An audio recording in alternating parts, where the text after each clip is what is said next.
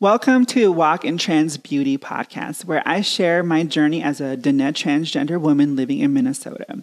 My name is Donavan, and I'm here to tell you my stories of finding my voice, facing bullying, leaving organized religion, suffering in silence, and launching into the world. In episode one of season one, I talk about how I discovered my passion for storytelling and how it helped me express my true self. I also share some of the challenges I faced growing up in a conservative community that did not understand or accept me. In episode two, I open up about bullying that I endured in school and how it affected my mental health and self esteem. I also share some of the coping strategies I use to survive and thrive. In episode three, I explore my relationship with faith and spirituality. I talk about how I left a church that rejected me and how I found solace in the traditional teachings of my Navajo ancestors who revered transgender as sacred. In episode four, I reveal some of the dark moments of my life when I felt alone and hopeless.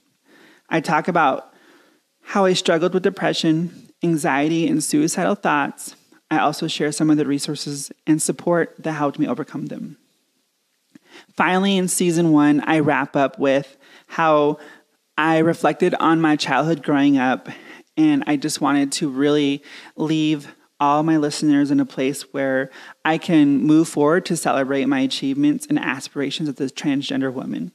I talk about high school and how we all have glory days and it's time to leave. It's a time to reflect and go off into the world and not be afraid of what's going to come.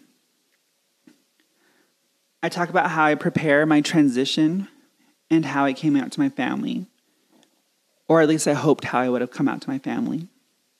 This also helped me spark where I wanted to pursue dreams of becoming a writer and activist. I hope you enjoy listening to my podcast and learning more about me and my journey. Thank you for all your support and love, and stay tuned for season two, where I will share more stories of trans beauty and resilience. Yeah.